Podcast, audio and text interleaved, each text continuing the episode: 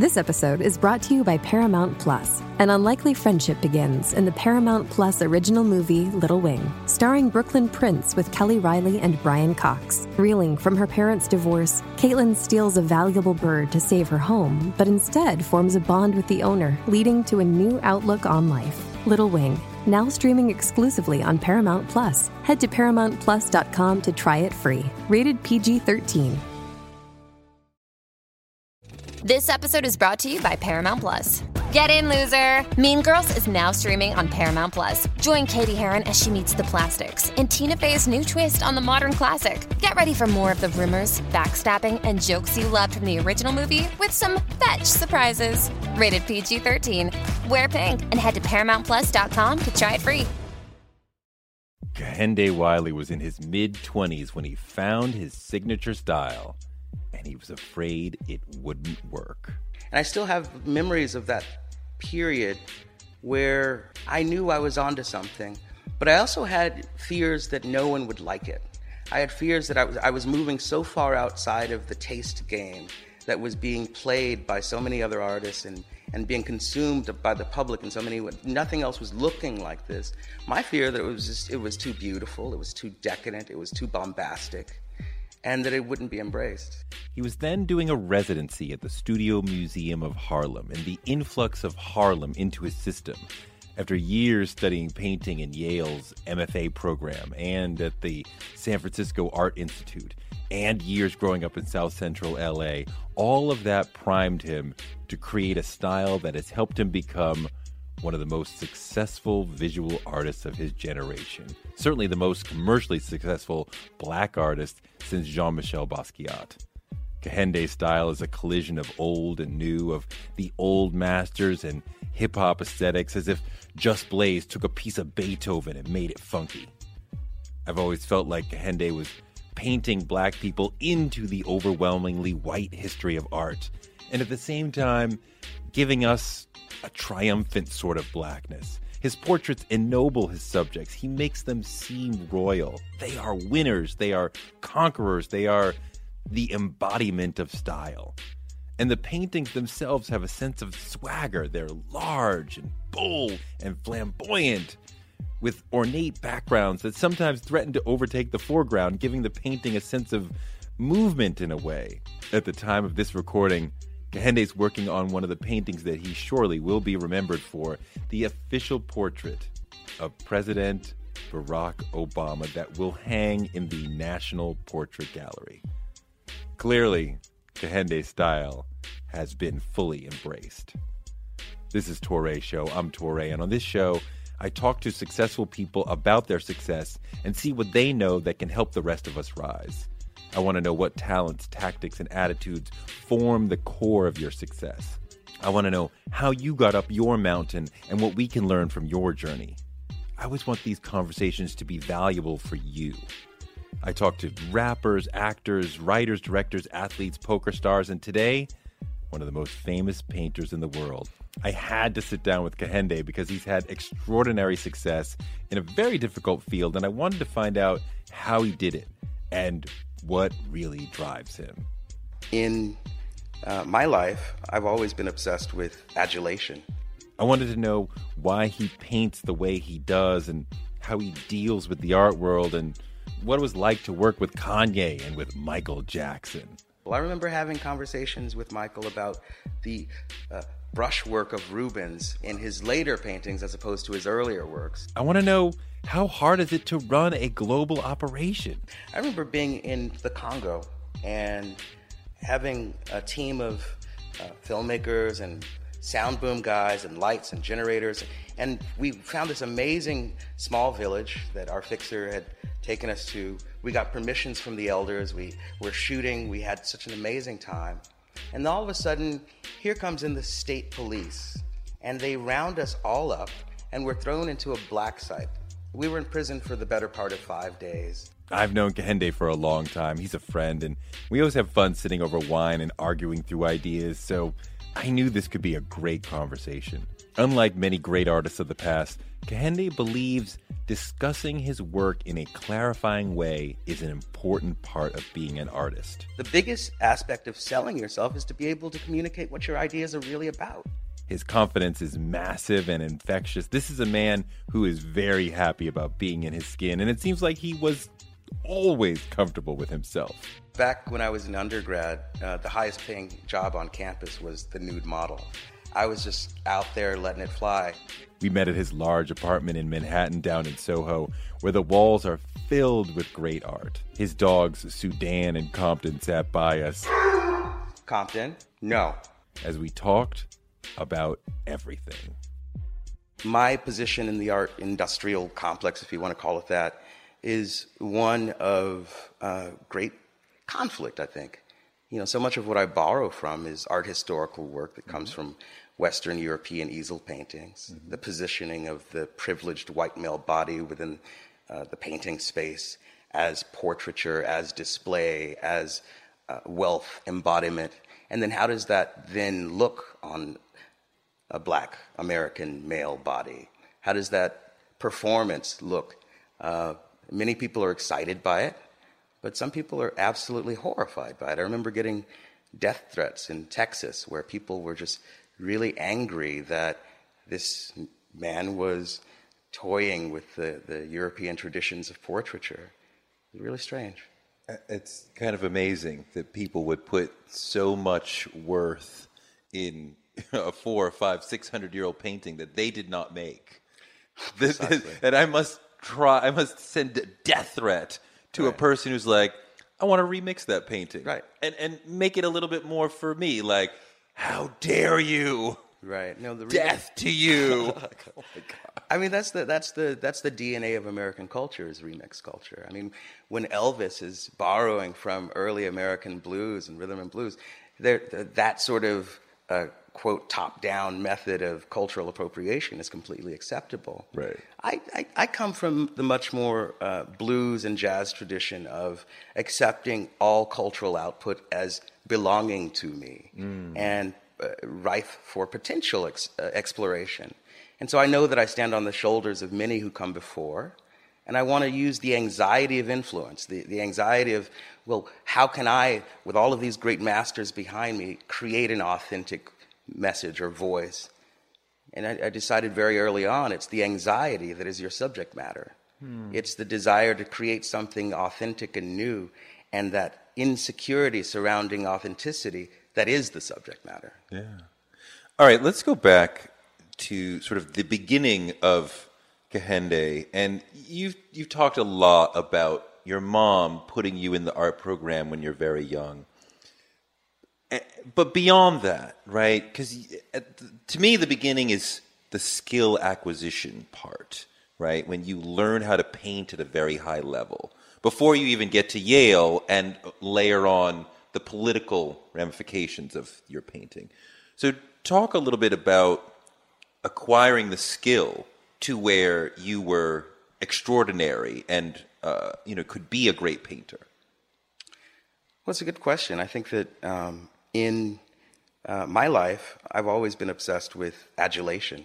And back when I was a little kid and I could make drawings that impress other little kids, making uh, a, a, facsimile or an approximation of something, a car looks like a car, really uh, got me going. And it was only later that I realized that there was a hierarchy in, in contemporary art. Uh, and I think this happens uh, in art history in Europe, before, even before the post war American stuff starts to happen, there's this bifurcation between uh, representational space, realistic painting, we can call it, and uh, what the camera can do. The camera changes the art game. Insofar as art was once the sole proprietor of reality in two dimensional space, the camera shatters that. And so we, we start to then privilege less the ability to make something representational and we start to really sort of privilege the exploration process itself. Painting starts to become about paint. Painting starts to become about ideation and about the, the pure idea. Conceptual work starts to happen. Fast forward through some of the changes that happen in America as art moves to these shores, and we start talking about culture and the way that art sort of reflects the world we live in. By the time you catch me in the 1980s in South Central Los Angeles, I'm not thinking about any of that. I just simply want to make something look as it is. And it was only later that I went on to uh, take my studies in San Francisco Art Institute and later at Yale, where I sort of fused these twin desires the desire to communicate something actual about the world and the desire to explore this first love, uh, Western European easel painting. Uh, reading through your history, I feel like Yale was very important for you in terms of finding your voice and figuring out some of who you would become. But then when you land in Harlem and you start making the paintings that you were making there, finding people in the street and painting them, that you really start to lock in on your voice. Can you talk about finding your voice through Yale and then re- refining it when you get to Harlem and the Studio Museum of Harlem? Well, Yale uh, is one of the most celebrated MFA programs in the world. And if you look at some of the most celebrated artists on the scene right now, you'll find that Yale plays a disproportionate role there. And I think part of their success is that it's baptismal by fire. You think you walk into the program with a set of successes and talents and strengths, and their job is to sort of tear you down systematically. And your job is to sort of use all of the uh, tools that they provide to create a new self. And that new self was, in many ways, uh, based upon less of the figure, which is what I came in with, and more on pure idea, uh, theory, uh, understanding uh, in terms of structure how certain ideas have arrived and, and collide. By the time I got out of Yale, I was just so sick and tired of being in the mind. I wanted to be on the streets. I wanted something actual, I wanted something visceral. I grew up in Los Angeles, a very car driven culture, and I arrived in Harlem, a very different Harlem then. This is pre uh, 9 11, where you would go on 125th Street and you would see you know, young black and brown couples parading and peacocking down yeah. 125th Street. That sense of performance of self, that it was just very sexy and visceral. And I, I just remember um, being out and walking a lot and, and wanting to, to engage this new blackness, this new America, so different from the one that I grew up in, in a very direct way. So I literally would just stop complete strangers in the street and invite them to my studio, which, you know, by then I was the artist in residence at the Studio Museum in Harlem. And so I had a, stu- a modest studio space upstairs in the museum, and I would have these completely confused, uh, uh, beautiful young black people in my studio wondering why I would spend so much time on something so, you know, in many ways decadent. This, this sense of like portraiture as being something uh, perhaps alien or foreign, which is, I think, a, a really refreshing way of re-engaging portraiture. It was it became a new doorway to access it. So very innocently, people started asking about the art history books on my shelves. They wanted to know, uh, uh, you know, who was this person? Who was that person? We would actually go through these books. And I started asking people, well, if you were, which one of these paintings do you think you would want to see yourself in? And it was a very, it was very conversational in the beginning. And it sounds very organic. That's right. Not Candy comes up with a game and then finds players to play in it, but just organically through the conversation, it just developed. Well, that's the way all art works in a, in a weird way. You know, in, in, art school, we spill a bit of paint. We call it a happy accident, and you have to sort of roll with that. You have to roll with that, uh, that, that sense of uh, the irrational. What, uh, what I decided was that these paintings were starting to look interesting, and that there was something there.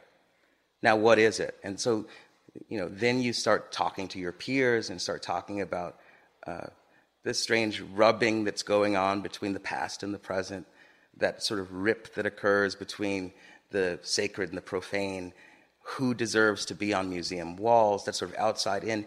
All of those ideas start to become additive on top of something that was really quite organic. I mean, this moment is critical for you. You're finding your voice, right? You are defining the Kehinde visual brand. It it felt pregnant. It felt alive. It felt like I was really, and I still have memories of that period where um, I knew I was onto something, but I also had fears that no one would like it. I had fears that I was, I was moving so far outside of the taste game that was being played by so many other artists and, and being consumed by the public in so many ways. Nothing else was looking like this. My fear that it was just, it was too beautiful, it was too decadent, it was too bombastic, and that it wouldn't be embraced. So if you thought no one would like it, why did you keep doing it? Well, I never assumed that I would be successful to begin with. I just wanted to satisfy this itch that I had. I was, I was scratching this itch. I, uh, very early on in San Francisco, took extension courses in culinary arts, knowing that I would probably need a day job to support my art habit. I ignored my student loan debt and destroyed my credit very early on when I was a kid, straight out of school, because I just assumed I would never in a million years pay back this stuff. So fuck it, you know, just go with what works for me. And that aesthetic sense, that, that deep personal uh, vein that I was tapping, uh, became a type of mining. I was, I was mining the interiors of my own desire. And I think what the world responded to when I first had my exhibition at the Studio Museum in Harlem and the New York Times responded glowingly, and then the galleries start coming and the museums start coming and, and, and and so forth was a, it was a reaction to a type of authenticity that was completely fearless. We live in a world where you can get anything you need delivered to your door thanks to DoorDash. If you don't want to do the dishes or you feel a little sick, let DoorDash bring dinner tonight. My family uses DoorDash all the time because it connects us to our favorite restaurants without us having to drive. Last night, we got some Indian food for my wife, some gumbo for me, and sushi for the kids, and everyone was happy, and we didn't have to do the dishes. The process of ordering was quick and easy, and I love DoorDash for real. So I was so happy to do this for them because I'm a customer, because I know DoorDash is your door to more. Must be over 21 to order alcohol. Alcohol available only in select markets. DoorDash, your door to more. Download the DoorDash app now to get almost anything delivered. One of the people who helped inspire me to want to be in broadcasting is Oprah Winfrey. She's an inspiration for so many of us, but her daytime talk show was so incredible and it told me that you could be black and authentic and real on TV. And that made me want to do it too. Black Stories, Black Truths is NPR's new collection that's a celebration of blackness. Each of NPR's black voices are as direct, varied, distinct, and nuanced as the black experience itself. In the Black Stories, Black Truths collection, you'll hear stories of joy, resilience, empowerment, and how to create world shifting things out of struggle. Every episode is a living account of what it means to be Black today, told from a unique Black perspective.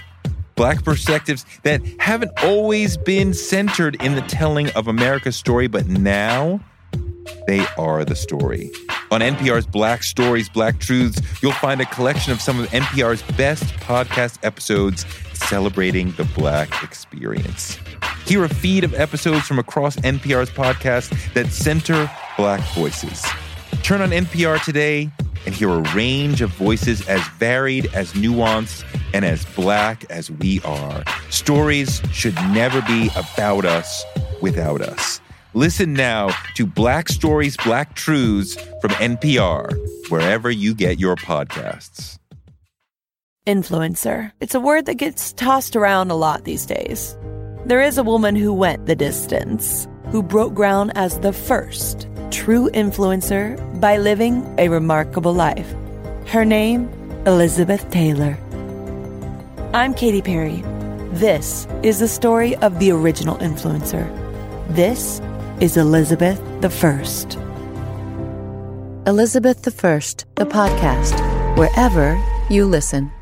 It, it's definitely a fearlessness and a freedom to go in a direction that your conscious mind is like, this is not going to work. But your subconscious perhaps is saying, but this is what I like. And that, that, making that choice for an artist is so valuable. Yeah, I mean, people often ask me for advice on on how they can proceed as as artists, and I have nothing to say except for that. Uh, I except for go except for, for except for try to try to learn as much as you can. Try to stack your mind with as much history and theory as you can, and then proceed as as though you never read it, and just respond to the world in a very authentic, personal way and it'll make sense to you in the end and you'll start to recognize patterns within patterns and it'll start to become self-reflective and reflective um, but in the end it's, it's, it's really about allowing yourself to go into a space of absolute improvisation you touched on some of how you move forward there in terms of here's finding my voice right here's trusting my voice um, and doing that in the street and deep internal work. And then you said, you put out the show, and that was at the Studio Museum of Harlem. The Times responded, which in the Times is the one that the, from the establishment that's going to knight you or whatever, and then the industry responds. Talk about what that moment was like, going from I don't think this is going to work but this is what I love. So I'm going to just put out what I love, and then one by one, the world starts, you know, the dominoes start to fall, and the thing, the ball starts to mm-hmm. come your way. Well, it happened so quickly that I was completely unprepared. No one prepares you in art school to think about the marketplace. No one prepares you to think about uh, the right gallery to go with when many are approaching you, or how to begin to uh, organize and manage a studio process. All of that had to be learned on the fly. And it was extremely quick and a sort of meteoric rise. And I made some mistakes, obviously. I mean, that there's uh, just a sense that you, you just have to deal with it. Uh, one of the great things, though, is that I was part of a community of artists. I was coming out of Yale that wonderful year where I was uh, also a student there with Mickalene Thomas. I was there with Iona Brown. I was there with uh, Wangechi Mutu.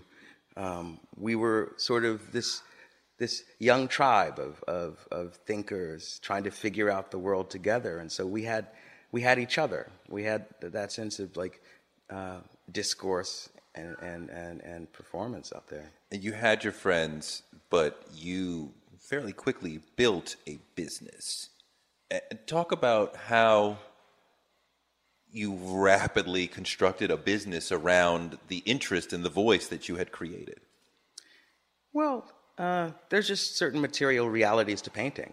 I need stretchers. Uh, stretchers are uh, incredibly cumbersome and difficult to build, so you have to figure out where you're going to build them. Uh, you need canvas for those stretchers. You need gesso. You need uh, uh, in some of the earlier paintings, I remember painting, you know, at least hundred thousand individual minute sperm cells on each on each surface.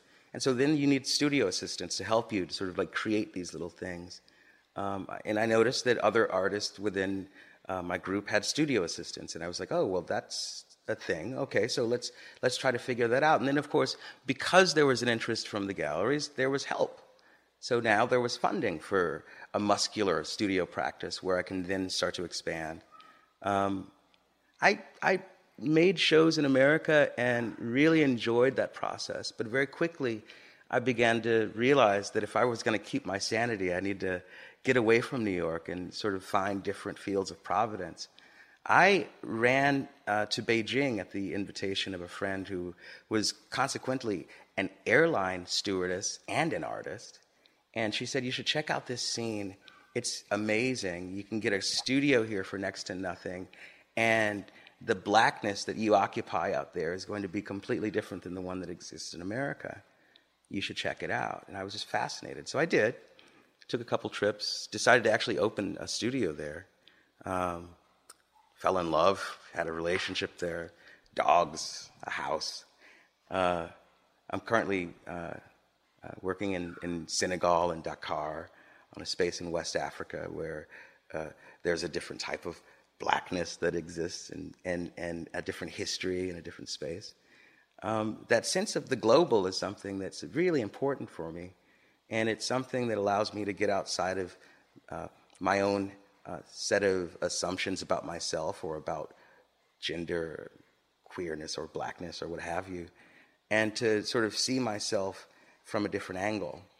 Um, and it's, it's something that I want other artists to, to explore as well. It's sort of a response to the Studio Museum in Harlem's auspices. I've decided to expand my studio in Dakar to become a visit, an artist in residence space for visiting artists who will now have West Africa as a space where they, they too can sort of come to terms with themselves in this beautiful part of the world. So, studio in Beijing, studio in Dakar, and is there another? There's stu- a studio in Williamsburg, Brooklyn.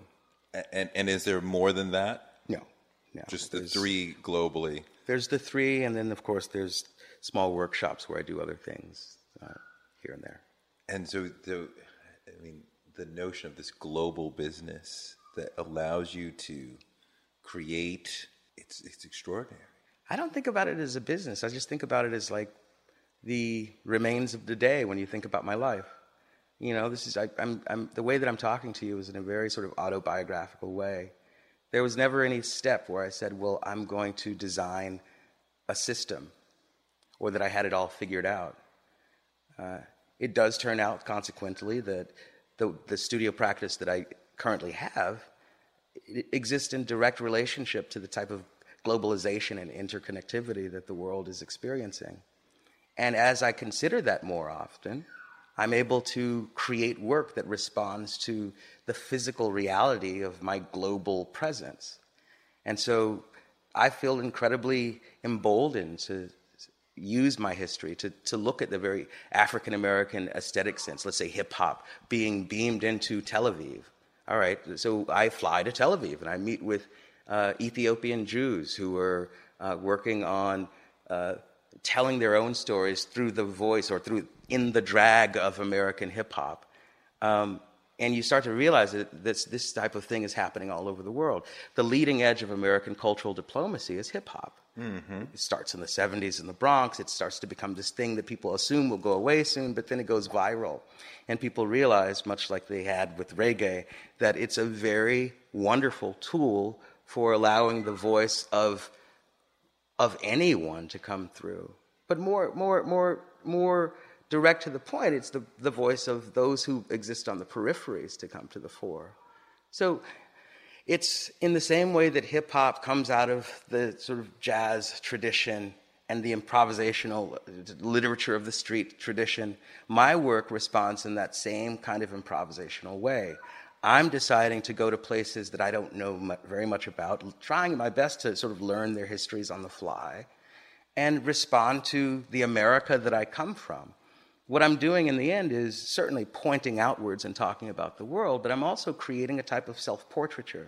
People ask me often, do I paint myself? And I say, in, uh, in, a, in, an actual way, no, but I think if you consider my work as in its totality, what you start to see are the contours of my existence in this world, the contours of the type of people that I find beautiful in the streets, the contours of the type of histories that turn me on, or the types of spaces that I consider to be interesting.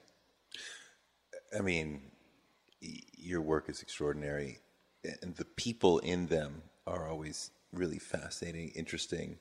But I quite often find myself truly blown away by the backgrounds. And you're always very decorative and ornate and complex in the background. And even sometimes the background is literally overtaking the foreground in some ways. And um, what what is that gesture to put so much energy and thought and complexity uh, in the backgrounds?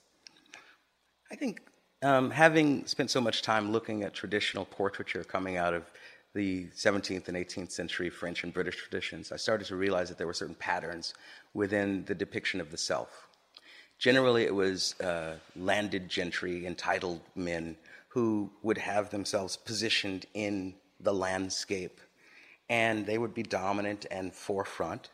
And generally, there would be cattle, landscape, woman, child, uh, in quotation, possessions mm-hmm. behind them. Mm-hmm. The landscape art historically has always functioned as a timeline. The present tense is in the foreground, the past tense goes on into the horizon. In my work, I decided to sort of deconstruct all of those uh, assumed truths. I decided to flatten everything out into a type of two dimensional field that becomes the decorative. If the pose that a model selects come from, comes from the late French Rococo, I began creating these late French Rococo filigrees behind the, the model. Um, and I, I, found it kind of fascinating to start thinking about that background contending for the foreground, wanting to sort of insist itself upon the present tense, wanting to come forward. And in, a, in a strange sort of metaphorical way, it becomes a stand in for the painting itself, mm-hmm. a desire for visibility, a desire for uh, presence. See, now you remind me, you take me back to I wanted adulation. I, I am clear within myself that this is something that I want. So the background itself is going, hey, look at me, look at me, look at me. And don't just look at him, look at me. Everyone's doing that. The, the people in the original European paintings were doing it the loudest and the most profoundly. I mean, if you want to talk about bling, these paintings were in these gold uh, leaved ornate frames. Yeah, yeah. Uh, that's one of the reasons why I early on began framing my work that way. Uh, the body language was one of domination. I remember uh, doing a show called Rumors of War, where I wanted to respond to the first Gulf War and to create uh, paintings about war. And if you look at the sweet spot in Western European easel painting for war, equestrian portraiture is where it lies. And so I made this amazing collection of equestrian portraits, but I realized that as I was trying to hire Hollywood horses, because real horses would sort of go crazy with the flashes going on in the mm. studio, um, and, and placing my models on these horses, I realized that the ratio of human being to animal had been completely changed in the original European works. Turns out that they made the man look so much bigger on the horse. And so I actually had to start using Photoshop to create the illusion of domination that was happening in, let's say, a David or an Ingres painting. And it was absolutely insightful in terms of what, what the mechanics were and, and actually what was trying to be communicated. This type, this type of self glorification. I mean, Biggie ain't got nothing on this. This is, this is going to the point of just like, I'm so powerful that my pinky is held out and I'm controlling this wild beast while looking completely calm as the sky is thunderous and people are being murdered and hacked behind me. If you want to talk about high drama, this is where it lies. you know, one thing about you is you are filled with confidence, right? You know you are the shit. And I, that comes out in the paintings, that comes out in the room when you're doing your thing, either on a one-on-one moment or you're doing your your your you know Kehinde release party, and you know the big man comes out, and yes, and you're wearing your suits with the image of yourself on the inside. How far back does that go? Is that something that you earned, or is that something you walked into the game with? I just think that um, ego has to be embraced. I think if you look at what I was just talking about, the ego is the subject matter. The ego has always, art historically, been the terms of the game from its, from its inception. If we look at art historically, some of the, the, the, the, the presence of the ego, it starts with the church, as they were the original uh, patrons of the art. And then, as secularization starts to move in, it goes into the state where uh, uh, political uh, uh, jockeying for power is, is, is there. And then as the merchant class starts to emerge, it, it goes into the individual portrait. With me, I've always been very um, confident and comfortable with that language of the ego. And I've always been, in a sort of trickster like fashion, been playing with that language, not only in terms of the work that I do uh, in, in painting, but in the celebration of those paintings. And so, if you want to have an opening party for a show, let's really use the language of celebration in a very chest beating way. Let's use uh, theatricality in the same way that it was used in Europe. uh, uh, in the, the, the 18th century, let's say. All I'm simply doing is using the language of the dominant culture uh, and oftentimes uh, being criticized for it. Uh, you, you know, one of the things I love about hip hop is that I feel like it's a group of self-crowned kings, right? Like a really great MC walks in the game like y'all. I know y'all know I'm the shit. Well, how do we know yours? Because I decided I'm the shit. All right, well there it is.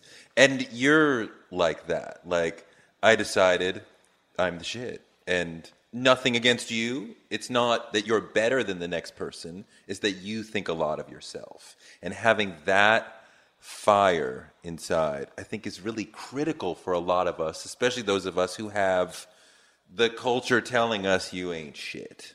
You know what I mean?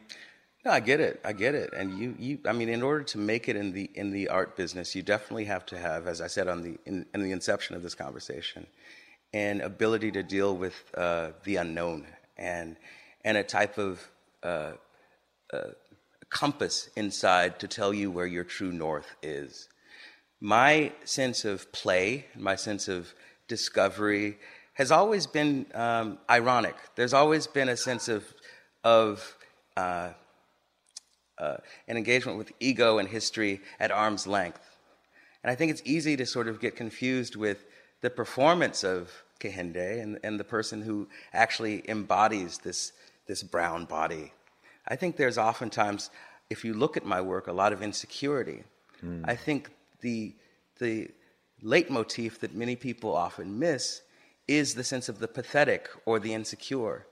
The, the body of work that I think points to this most is called Down. And it was a series of paintings that were epic in scale. They were chest beating in terms of their, their, their largesse, but they were images of fallen men. They were images of the dead Christ. They were images of the fallen soldier. It was the, the absolute uh, inverse of the apotheosis. It was that space where uh, the pathetic starts to become the heroic, where something is so uh, full of life that it starts to sort of decay underneath its own weight. And I think that conflict between uh, a sense of self confidence and uh, what we all know undergirds every human life, which is the fear of failure and the fear of, of of falling, a, t- a type of aesthetic vertigo or a personal sense of, uh, of, of uh, a lack of control, is a very delicate balance that can oftentimes lead to some really beautiful insights. At its best, what I try to do is flirt with proficiency and, and being completely lost. I, what I try to do. What does eating healthy mean to you? Whatever your eating goals, Thrive Market is the best place to get all your groceries and household essentials. And getting Thrive shipped to your door is like having a great supermarket right outside your house. I love that Thrive Market carries brands with the highest quality ingredients and ethical sourcing methods. Whether you're looking for organic kid snacks or low sugar alternatives or gluten free essentials, Thrive Market's got it, and their site lets you curate your shopping experience quickly. And as a Thrive member, I save on every order, usually about 30%, which of course I love. And when you join, you help a family in need with the membership matching program. Join in on the savings with Thrive Market today and get 30% off your first order plus a $60 gift for free. Go to thrivemarket.com slash Toure for 30% off your first order plus that free $60 gift. That's Thrive, T H R I V E market.com slash Toure. Thrivemarket.com slash Toure. On March 16, 2000, two sheriff's deputies were shot in Atlanta. Jamil Al-Amin, a Muslim leader and former Black Power activist, was convicted. But the evidence was shaky, and the whole truth didn't come out during the trial. My name is Mosi Secret, and when I started investigating this case in my hometown, I uncovered a dark truth about America. From Tenderfoot TV, Campside Media, and iHeart Podcasts, Radical is available now. Listen to the new podcast, Radical, for free on the iHeartRadio app or wherever you get your podcasts. Just know that I can paint my ass off, but throw myself into places where I don't know exactly how I'm going to navigate this space, how I'm going to navigate, navigate this history, and how I'm going to sort of position myself around it. So it's, I guess what I'm trying to say is that um, it's a little bit more of a performance that points to much more than uh, you might believe is actually on the surface of the performance. Yeah, how do you how does how do you sell yourself to the art world? See, I, I don't I don't sell myself to the art world. I think that um, um, Is there not a game that has to be played beyond just the painting? well, there's there's stuff that you're sort of obligated to do. There's parties that you have to go to. There's people that you have to meet, but really they're just people. You know, it's a room full of. It's almost the same way that um, uh, statecraft happens. Uh, We think about these things as large abstractions, but you know, Merkel is a person, Obama is a person. Sadly, Trump is something like that. um, and these people build relationships, and they and they uh, uh, craft ideas that that interest their constituencies, but they also respond to peop- to themselves and people as, as as individuals. I think the art world is is somehow the same. It's about um, being in the right rooms at the at the right time. Obviously, there's thousands of talented people, but they may not have access to the same rooms and the same people and the mechanisms of power that give rise to those great careers. And I'm no idiot. I, I knew that I would have to be in New York City, for example, rather than Detroit in order to make it. And I knew that I would have to sort of figure out the best way to talk about my work so that people will actually understand it. But I've, I've always been very good at understanding myself and, and, and, and analyzing what my intentions are. And so, insofar as I was able to sort of like uh, sell myself, the biggest aspect of selling yourself is to be able to communicate what your ideas are really about and to be able to be an ambassador for your work. And that's something I'm incredibly proud of.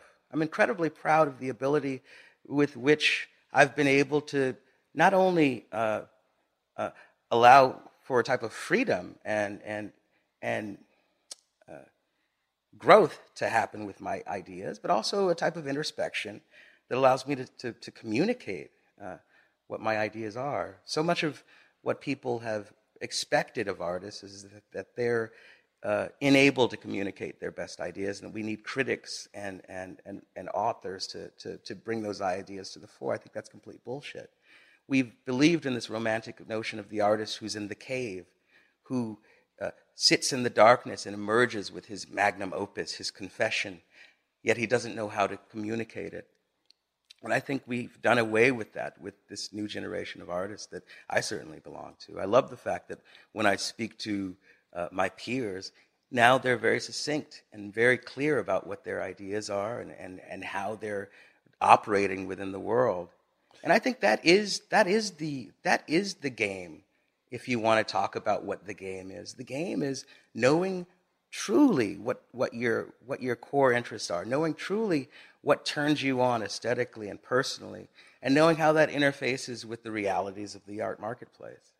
I mean, that's such an incredibly important point, and I think about growing up and the caricature of the artist was that he was brilliant, that he made some work, and then you would get gibberish from him. And I think perhaps that a lot of that is Andy Warhol. That you know, and and the artifice was part of it, right? The gibberish was part of the act. There is something of a kind of privilege that Warhol occupied. There's a type of privilege to a lot of, well, let's face it, male, uh, white artists who can sort of play this, what I call the low cool game of murmuring, and that the world would accept everything that they drop as being brilliant and, and being imbibed with, with a, a a sort of uh, brilliance in and of itself. I, my struggle is to have people accept that type of complexity on a black body. It's not, it doesn't come natural, naturally based on the history of this nation. We don't look at black bodies as fully encoded texts with complexity and, and autonomy and individuality. We look at my paintings, many people look at my paintings as types of people rather than individuals. Whereas if you look at, say, a John Currin or Lisa Yuskavage painting, you assume a level of complexity. Who is that individual? what is this painting about? We start to talk about status anxiety. We start to talk about histories. We start to, whereas I myself have to go out and communicate the complexity of the work because so many people want to make this sort of two-dimensional caricature of who these people are. I've literally had people tell me, "So tell me about the rappers in your painting," and it's just some of the most uh, dehumanizing mm-hmm. and and and flattening uh, pressures that we have to deal with as artists. That said, it allows you to interface with yourself and with your process a little bit more uh, uh, in depth. And so, in that sense, it becomes a kind of blessing and a curse, where as the dominant cultural uh, uh urge is to go into this sort of murmuring, uh, I don't know, I'm sort of going off into an ethereal space. I actually have to go in and, in real terms, examine and communicate exactly what it is that I'm thinking about and what those urges are. There are spaces in my work that are irrational, and, and there are spaces in my work that are ineffable and that I can't quite put down in terms of word or ideation. And I think that at its best, the work sort of occupies this space that is completely understandable from someone who understands the entire history of art and has a very strong con- uh, understanding of conceptual arguments. And also the young kid off the street who just wants to walk into the museum and sees someone who looks like him or her and is just wowed by that reality. There's those sort of two different access points. It's very exciting about the work for many people. But then I, I would argue that there's this third space that comes out of fear, that comes out of the irrational, that comes out of dread, self loathing, uh, that often gets ignored. And I think that's the elephant in the living room. Can you talk about the mistakes that you have made that you have most profited from, that you have learned and grown from, the mistakes that helped you?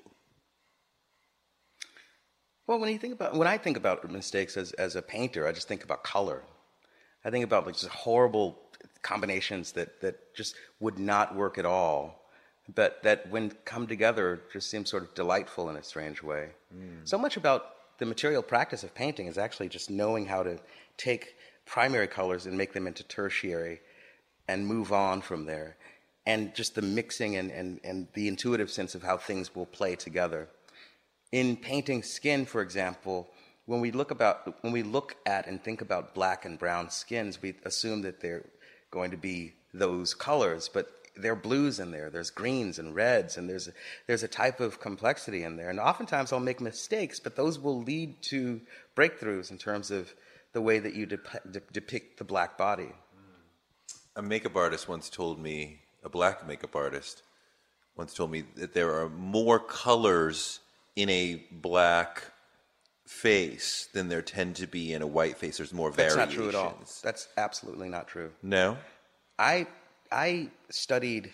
In fact, this is a funny story. Uh, back when I was an undergrad, uh, the highest paying job on campus was the nude model. And so I was all about it. I didn't care that my friends were in the class. I was just out there letting it fly. Take it off and paint me.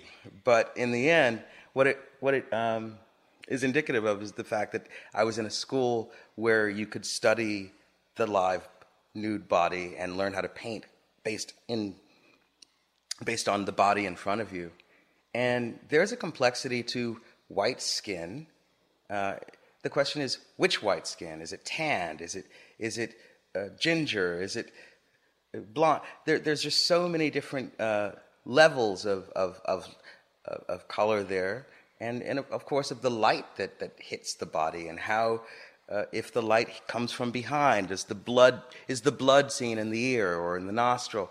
There's there's complexity in all of us. And i, and I urge against this uh, desire to place any range of color. I think painting itself is the most democratizing act of all it it doesn't care what your skin color is if you're a painter and your job is to create the most realistic depiction of a human body, it, because, it becomes a person, it becomes a body. and it becomes just as hard to paint the white body as it does to, to paint the black body. In fact, argu- argumentatively, you can say that I'm best at painting white bodies because that's what I was breastfed on. That's the, those are the bodies that were in my live drawing class. I was the only black model in those classes. And so there is no history, there is no tradition of knowing how to, to create or craft the black body in painting space. And that's what's just so fascinating. It's, a, it's, it's an, an eternal learning process about how to mix color, how to respond to light, uh, how to explore the world. Uh, one of the things that I love about having a studio in Senegal is the, the, the intensity of, of blackness that exists and the range of blacknesses mm. from absolute blue blacks to, to the uh, mixed uh, couples and their children. It's, it's absolutely fascinating. So, okay, uh, uh I, I, I, want to drill down on this notion again. A failure mm-hmm. that you benefited that you benefited from. You know, you don't know everything. You you can try to prepare for a lot, and you can uh, do due diligence and send advance teams and all of this. I remember being in the Congo and having a team of uh, filmmakers and sound boom guys and lights and generators. And we found this amazing small village that our fixer had taken us to. We got permissions from the elders. We were shooting. We had such an amazing time. And all of a sudden, here comes in the state police. And they round us all up and we're thrown into a black site. We were in prison for the better part of five days. What year it turns this? out that it was the national elections. When was this? This was six years ago, I believe. And you were in jail. I was for five days. I was in jail uh, for five days, and we were basically uh, su- suspected of trying to affect their elections. And you know, talk about a complete failure of perception. We didn't think about the optics, foreigners, white people, cameras, sound booms, money to young people on the day of the elections, of course your, get, your ass is going to get thrown in jail. And so, you know, we obviously um, figured out a way to bribe the guards and get our phones and call the State Department, and and so we, you know, we were we were out. But it's it's it's it's amazing how the best laid intentions can sometimes lead to failure. Um, yet an amazing show came out of it. One of your highlights, at least for us as viewers, uh, is the Michael Jackson mm. portrait, which is extraordinary. It, talk about that whole situation of I know you get the call from Michael, you didn't believe it, you hung up on him, he calls back, and I mean, was there a moment when you were sitting with him and photographing him for the portrait you would eventually do? So this is the most crazy uh, episode where Michael Jackson's, uh, you know, about a year before his death, was doing the Ebony magazine shoot. Very few people know that that shoot took place at the Brooklyn Museum. And so he's in the Brooklyn Museum after the shoot, walking by uh, what has become one of my most well known paintings of Napoleon crossing the Alps. Mm. And he wants to know who this guy is and he wants to engage a conversation, unbeknownst to me of course. And, and so I did, I did reject the call. I didn't ex- assume that Michael Jackson was going to be calling. And of course, the person who was his assistant at the time, his name was Brother Michael. So, Brother Michael calling for Michael Jackson, it just sounded very odd. Yeah. I ignored it. And then finally, a mutual friend said, No, Michael's trying to call you, pick up the phone. And when I did, we set up a, a series of uh, conversations. We were working by proxy. Uh, the conversations with Michael would happen as he was going from hotel room to hotel room all across the world. We were sending him uh, art history books to look at examples of pre existent Western European paintings. And he was knowledgeable in this area. Well, he was extremely knowledgeable. I remember having conversations with Michael about the brushwork of Rubens in his later paintings as opposed to his earlier works.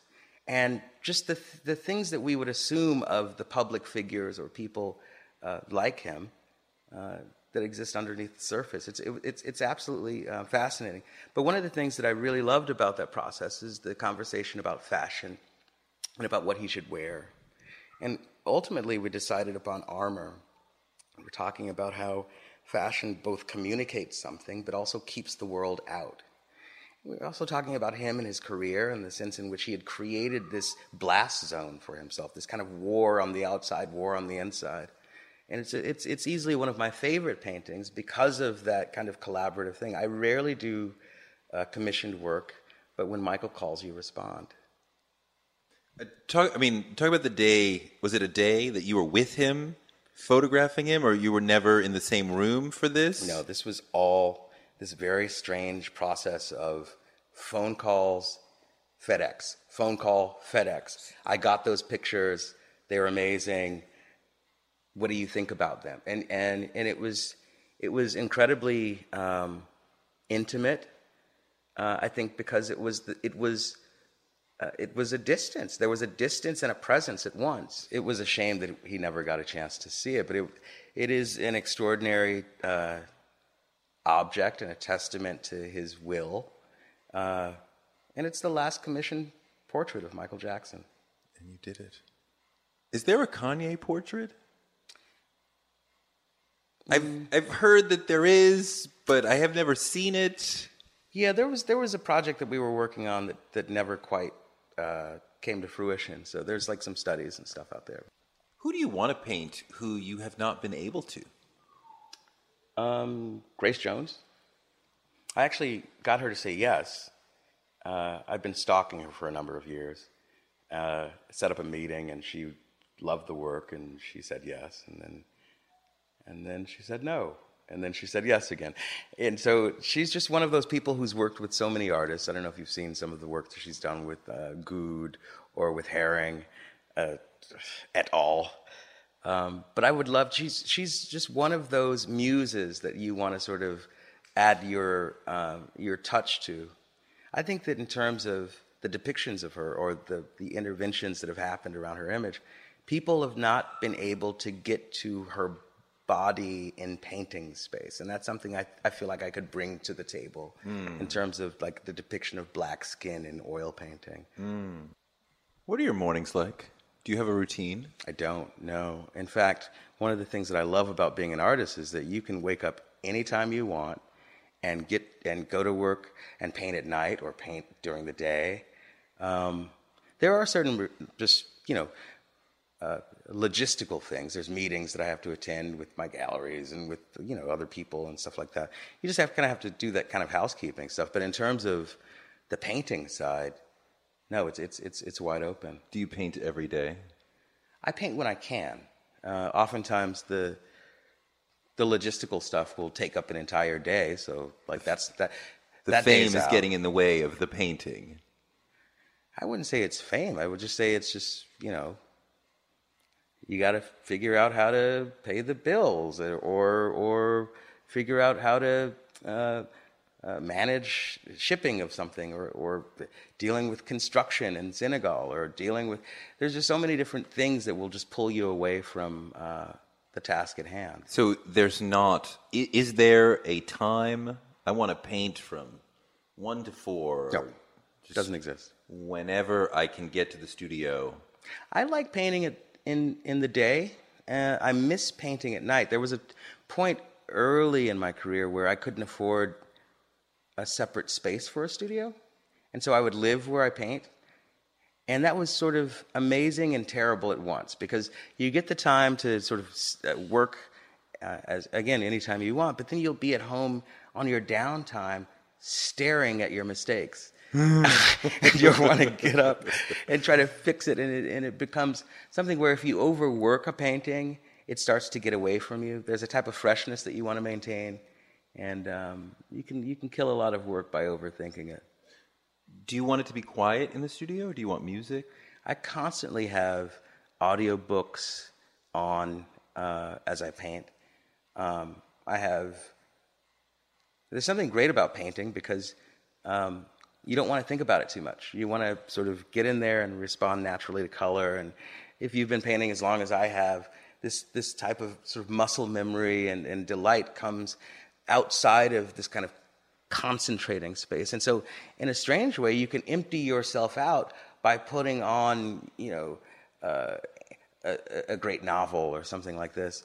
Um, it's one of the reasons why um, I'm as well read as I am, is because I can, for hours and hours at a time, uh, try out something new or explore something different. Um, my fantasy is to be able to have audible.com go into spaces that aren't so necessarily trodden, but um, perhaps we can commission a, a, a, kind of artist studio edition of audiobooks. Do you have do you have rules for when you're there? Like, you know, there's no phone.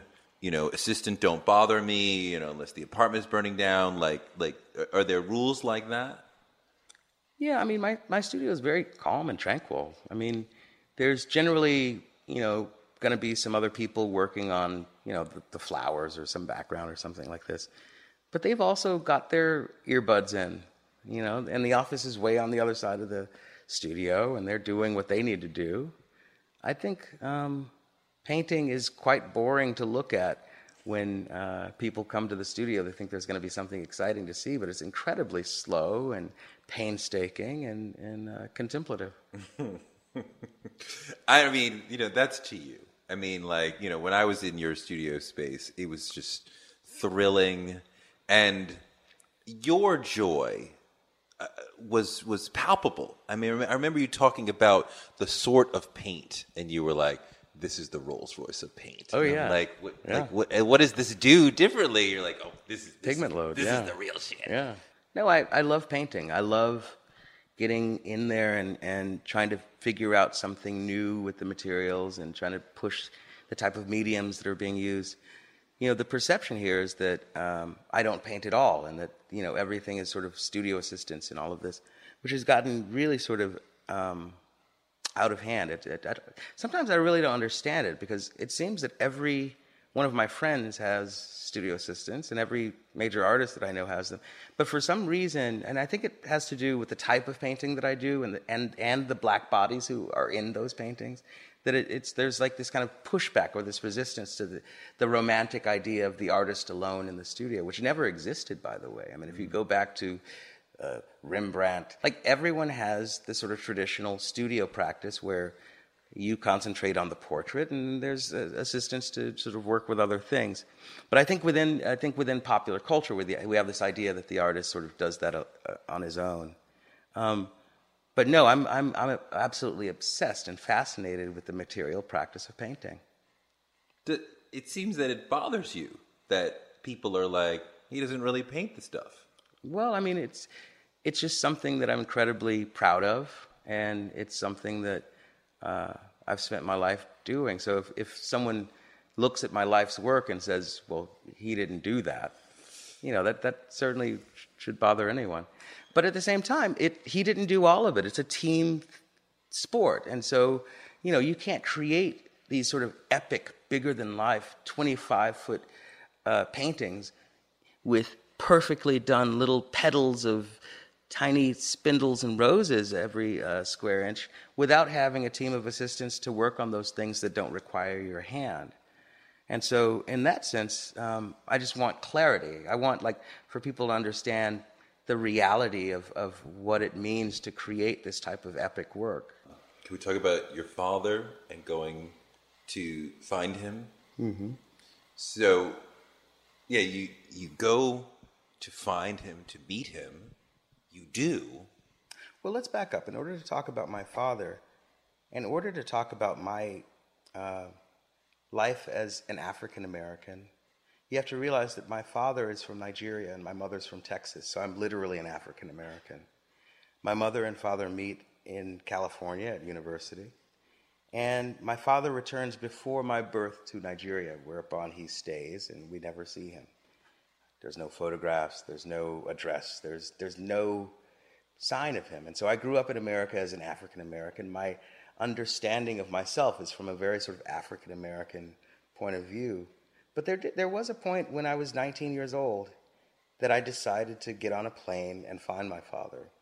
I had all of $700 with me. I knew his first and last name and what he studied in university. And I found him. It, it, it took me a while, but I started first by going from architecture department to architecture department, is what he studied, assuming there would be a community of architects who would point me in the right way. Didn't work. What did work was someone told me, why don't you go with his last name? Go to the region of Nigeria where that last name comes from. And I did it, went to the largest university in that area, and his name was on the door of the architecture department. He ran the department. And so, uh, all these years later, I now have this uh, different understanding of Africa, a much more personal relationship with Africa. Uh, and now I've actually known uh, Africa. I'm 40 now, and I went there in 19, longer than I've not known. Mm. Uh, and so it's, it's a really opportune time right now to work in Africa, to explore its multiplicity, and to, to show the world some of the things that I've discovered about the, the place uh, that perhaps is less known. One of the important things that is happening right now is that these cities, these urban spaces, and the possibilities for this very cosmopolitan culture, or Afropolitan as they call it, mm-hmm. culture that's starting to pop up all over the place, um, is existing in direct relationship to the Western ignorance of it. China's figured it out. You go to China and they're everywhere and they're building and investing, but that's also a kind of feeding relationship. The Africans themselves, and I hate to make a sort of monolithic African type, but many of the, the, the spots and the sites that I've been throughout, uh, West Africans in, in particular, um, occupy um, uh, both a state of growth and a state of um, uh, profound history. And the young people are both engaged with the West and with Europe and, and with the East. And they're, and they're fashioning new identities that are completely uh, exciting and fascinating and, and, and morphing. I want to be part of that conversation, and that's one of the reasons why I've instituted this studio so that young artists from the West can start to have some of their most foundational moments happening in, in, in, in West Africa. So when you finally find your dad, mm-hmm. from what I've read, the meeting was not really what you wanted, right? And it knocked you down some. And the question is, how did it knock you down, and how did you get back up and propel upward after that? Well, when I finally found my father, it wasn't the sort of romantic uh, Oprah episode that you would have expected. He was incredibly shocked and nervous and unprepared for this moment, and it came out of nowhere. Uh, and I wanted to have that kind of embrace. I wanted to be accepted immediately. And it took him time. It took him time to sort of really uh, understand what was going on. And, and um, it threw me into a type of depression. It threw me into a sense of just like spiritual exhaustion. So that type of like exhaustion that I was experiencing was very difficult to get over, and it just was a matter of time and, and placing things within perspective. And, and I think having a, a level of empathy, placing myself in my father's shoes. But that's a really hard thing to do when um, there's so much hurt and blame and expectations and absence, really. One of the things that was just so satisfying about it, though, was just to finally know what he looked like. You know, the, the idea that you don't know what your father looks like your entire life is something that's um, really profound, especially for a portraitist. Some of my earliest work coming after that trip was these kind of repetitive portraits of him over and over again. It's sort of like exercising that desire to scratch that itch. Um, I ended up selling that work off when I was a student, so I can't even get my hands on it or see what it looks like because it's just like sort of out there in the world somewhere. But it was a great, um, it was a great uh, exercise. Do you look like him? Yeah, I mean, I, I, remember the day that I saw his name on the door of the architecture department. Uh, he wasn't actually in the office at the time. Uh, his assistant was, and that my story was believed immediately because of the way we resemble each other. I was at that point completely out of money and completely out of my depths, and I ended up being embraced by uh, his assistant and uh, slept at their place that night. Uh, and then later they drove me to where he was the following morning, and that's when we met. That African hospitality. Um, is there anything else that you want to say? I think that um, one of the things that my work straddles is this place where the religious and the queer kind of create this clusterfuck, this supernova. So much of what's going on in my work is this desire to deal with desire. And A physical there's desire? Sure, it's A about material it's, desire? Well, people ask me about why you choose certain models, and uh, I always say you, there is no rule, there's no ground rules for it. You know it when you see it. There's a type of charisma, a type of state of grace that people occupy, and you respond to that. And it's not about a type of, it's not sexual desire so much as it is a kind of aesthetic desire. When you know that you have in your hands and in your life and in your potential the ability to point to someone and have them on a museum wall several months from now. That, that, that, that desire to, to see what you find to be beautiful actualized becomes a type of addictive uh, space to occupy. And it's just incredibly um, thrilling to be able to do that.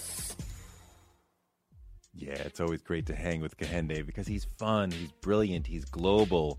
And as I said, his confidence is massive and infectious. Whenever we hang out, I always walk out of his apartment feeling bigger somehow. I hope he had that effect on you today. On this show, I always try to create conversations that will be valuable for you, not just entertaining. I want you to get something out of it. Thanks for listening, and thanks to Kehinde for his time. If you want to talk to me more about this show or anything else, I'm on Twitter at Toure and on Instagram at Toure Show. Toure Show is written by me, Toure, and produced by Chris Colbert with help from Shelby Royston and in association with Cadence 13 Studios. We're beaming to you from the amazing borough of Brooklyn, the baddest place in the world, and we'll be back next week with more knowledge from successful folks because the man ain't shut us down yet. Join us next Wednesday when the legendary Spike Lee takes us inside his great new Netflix show, She's Gotta Have It, and inside what it means to be a great director. What is the difference between being a good director and being a great director? To be a great director, in my opinion, you gotta be a great storyteller. Simple. if you ain't, I don't care how good it looks, whatever you're doing, yeah, all right, it's cute, but It's to tell a good story. great story A great story. That's the core uh, of it. for me. That's next Wednesday on Toure Show.